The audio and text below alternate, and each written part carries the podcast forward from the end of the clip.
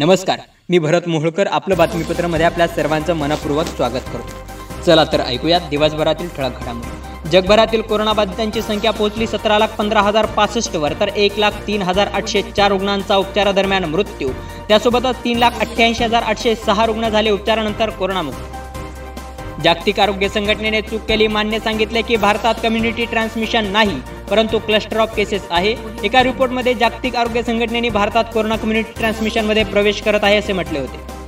स्पेनमधील सव्वीस वर्षीय कोरोनाग्रस्त युवतीने आयसोलेशन वार्डमधून पूर्ण केला एम बी ए कोर्स त्यानंतर त्या युवतीने सांगितले की हे सर्व करण्याचे कारण आयसोलेशनमध्ये मिळालेल्या वेळेचा सदुपयोग करणे हेच होते.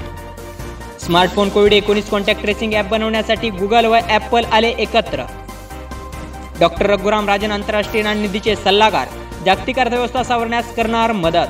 भारतात आतापर्यंत दोनशे एकोणचाळीस कोरोनाचे बळी तर कोरोनाग्रस्तांची संख्या पोहोचली सात हजार सातशे त्रेचाळीसवर. यासोबतच सहाशे त्रेचाळीस रुग्ण झाले उपचारानंतर कोरोनामुक्त. पंतप्रधान नरेंद्र मोदी यांनी साधला विविध राज्यांच्या मुख्यमंत्र्यांशी संवाद. यावेळी लॉकडाऊन वाढवण्यात यावा अशी विविध राज्यांच्या मुख्यमंत्र्यांनी केली एकमुखी मागणी. केरळ राज्याला मिळाली आयसीएमआरकडून प्लाझ्मा थेरपीची परवानगी. भारतीय सेनेने मोडली खुरापतखोर पाकिस्तानची खोड. उडवून दिले दहशतवादी लॉन्चपॅड आणि शस्त्रे.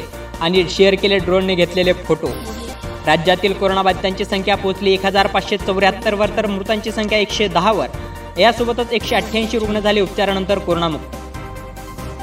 राज्यात किमान तीस एप्रिलपर्यंत लॉकडाऊन कायम मुख्यमंत्री उद्धव ठाकरे यांनी केले प्रतिपादन. मुख्यमंत्री राज्यपाल कोट्यातून आमदार होऊच शकत नाहीत चंद्रकांत पाटील यांचे घटनेकडे बोट सांगलीतील सव्वीस पैकी पंचवीस रुग्ण उपचारानंतर कोरोनामुक्त. प्रशासनाचे राज्यभरातून कौतुक. अहमदनगर जिल्ह्यात कोरोना पाठोपाठ सारी या आजाराचे बारा रुग्ण. जिल्हा शल्य चिकित्सक प्रदीप मुरंबीकर यांनी दिली माहिती.